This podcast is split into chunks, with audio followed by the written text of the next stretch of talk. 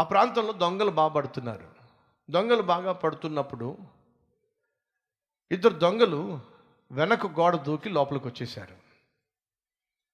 ఇంట్లో ఉన్నవాడు ఆ శబ్దానికి లేచాడు. వాళ్ళు కత్తి చూపించారు. కత్తి చూపించి, చంపేస్తాం, ఎక్కడెక్కడ ఎంతంత దాచిపెట్టో మాకు ఇచ్చేసేయి అని అంటే, ఏమీ మాట్లాడకుండా డబ్బులన్నీ ఇచ్చేశాడు, బంగారం అంతా ఇచ్చేశాడు. నెమ్మదిగా వాళ్ళు ఇంటిలోంచి బయటకు వెళ్తుంటే ఎదురుగుండా పోలీస్ జీప్ వచ్చింది. పోలీస్ జీప్ చూసిన వాళ్ళు అమాంతంగా ఇంట్లోకి వచ్చేసారు, తలుపేసేశారు. ఆ పోలీసులకు ఎందుకో డౌట్ వచ్చి ఆ ఇంటి ముందుకే వచ్చి, ఏదో శబ్దం వినిపిస్తుంది, ఏదో మాటలు వినిపిస్తుంది అని చెప్పేసి వచ్చి తలుపు కొట్టారు. మిమ్మల్ని అడుగుతున్నాను, ఆ ఇంటివాడు ఏం చేయాలి? తలుపు తీసి పోలీసులకు దొంగలు అప్పగించాలంటారా, లేకపోతే ఏం చేయాలి? దెబ్బ దెబ్బ దెబ్బ దెబ్బ తలుపు కొడుతూ ఉంటే నెమ్మదిగా వెళ్ళి తలుపు తీశాడు. ఇద్దరు దొంగలు ఈ ప్రాంతంలో తిరగడం మేము చూసాం, వాళ్ళు తప్పించుకుని పారిపోయారు, ఎక్కడ ఉన్నారు అని అంటే వాడంటాడు, ఏమోనండి నాకేం తెలుసు, ఇటేమైనా వచ్చారా? ఇటు రాలేదండి, మాకెందుకో డౌట్గా ఉంది, నీ ఇంట్లోకి వచ్చినట్టుగా, కావాలంటే ఇల్లంతా చూసుకోండి అని చెప్పి ఇంటిలో తీసుకొచ్చాడు. ఒక తలుపు తా తాళం వేసి ఉంది. ఈ తాళం ఏంటని అడిగాడు. మా భార్య ఊరెళ్తూ ఊరెళ్తూ తలుపు తాళం వేసి వెళ్ళిపోయిందండి. అవునా? అవునండి. దొంగలు ఎవరికి రాలే? ఎవ్వరూ రాలేదండి. వాళ్ళు వెళ్ళిపోయిన తర్వాత నెమ్మదిగా వెళ్ళి ఆ తాళం కప్పు తీసి, రండి రండి అండి, పోలీసు వాళ్ళు వెళ్ళిపోయారు, రండి రండి అని చెప్పి, పాపం పోలీసులు వెళ్ళిపోయిన తర్వాత ఈ దొంగలు దాపెట్టిన వ్యక్తి వాళ్ళని బయటకు పిలిచి, వెళ్ళిపోయారులే అని చెప్పి అన్నాడండి.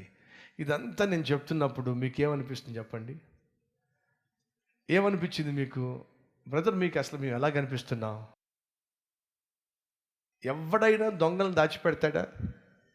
ఎవడైనా దొంగలను దాచిపెట్టి ఇంట్లో పెట్టి పోలీసులకి వాళ్ళని అప్పగించకుండా ఉంటాడా? అసలు మీరు ఎవరి గురించి మాట్లాడుతున్నారు? ఇలాంటి తెలివి తక్కువ వాళ్ళు ఎవరైనా ఉంటారా అనే మాటగా మీరు అంటుంది. దయచేసి గమనించండి, నీ జీవితంలో నిన్ను నాశనం చేయడానికి వచ్చింది పాపం.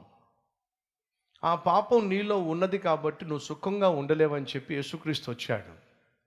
యేసుక్రీస్తు వచ్చినప్పుడు నీ పాపాన్ని బయట పెట్టమంటే నువ్వేమంటావు? తలుపేసి లోపల పెట్టి మా ఆవిడ తలుపేసి వెళ్ళిపోయిందని చెప్పి అంటావా?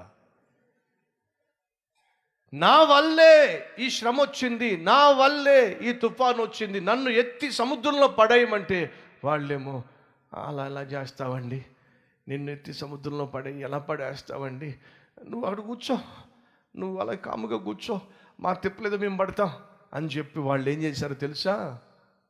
ఈ కష్టమంతటికి కారణమైనటువంటి అవిధేయుడైనటువంటి యోనాను పక్కన కూర్చోబెట్టి అందరూ కలిసి ఏం చేస్తారట? ఓడను ఒడ్డుకు చేర్చే ప్రయత్నం చేస్తున్నారు. వాట్ వాళ్ళు చేస్తుంది అని చెప్పండి? వాళ్ళు దేవుని చిత్తానికి వ్యతిరేకంగా చేస్తున్నారు. వింటున్నావా సహోదరి సహోదరుడా? నీలో పాపాన్ని పక్కన కూర్చోబెట్టి నువ్వు ఏదో సాధించాలని ఆశపడితే నువ్వేమీ సాధించలేవు. దొంగలను ఇంట్లో దాచిపెట్టి నువ్వు సుఖంగా సంతోషంగా ఉండాలి నా ఆలోచన చేయడం అంతకంటే వెర్రితనం మరొకటి లేనే లేదు.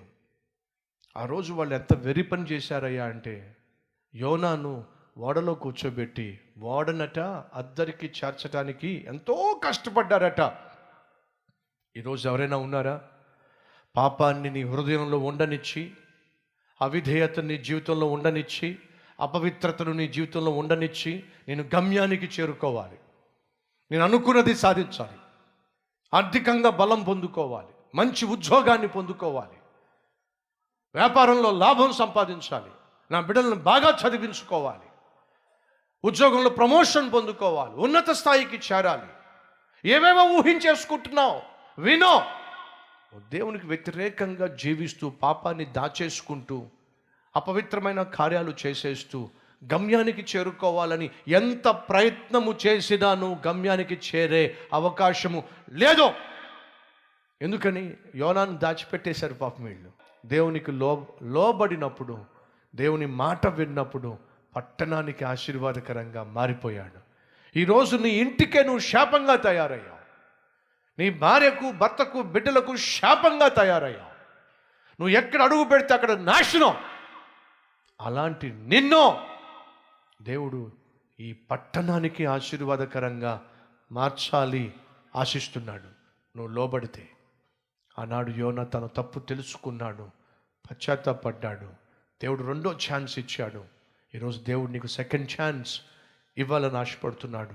ఆ సెకండ్ ఛాన్స్ నాకు కావాలి అన్నవారు ఉన్నట్లయితే నాతో పాటు కలిసి ప్రార్థనలో ఏకీవిస్తారా?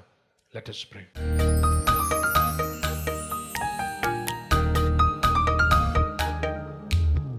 మహాపరిశుద్ధుడు అయిన ప్రేమ కలిగిన తండ్రి, వాళ్ళు ఏ విధంగా యోనాను వేరు చేశారో అప్పుడే సమాధానం పొందుకున్నట్టుగా మాలో ఉన్న ప్రతి పాపాన్ని వేరు చేసుకొని మేము సమాధానంతోనూ సంతోషముగాను జీవించులాగున సహాయం చేయండి. యోనా తన తప్పును ఒప్పుకున్నప్పుడు నువ్వు సెకండ్ ఛాన్స్ ఇచ్చావు ఆశీర్వాదకరంగా ఉండడానికి. ఈ సమయంలో మా అందరికీ సెకండ్ ఛాన్స్ ఇవ్వండి నాయనా. ఇతరులకు నిన్ను కనపరచులాగున, ఇతరులకు నీ ప్రేమను పంచులాగున, ఇతరులు ప్రభువా నిన్ను విశ్వసించులాగున మమ్మల్ని ఆశీర్వాదకరంగా మార్చు నాయనా. యేసు నామం పేరట వేడుకుంటున్నాం తండ్రి, ఆమెన్.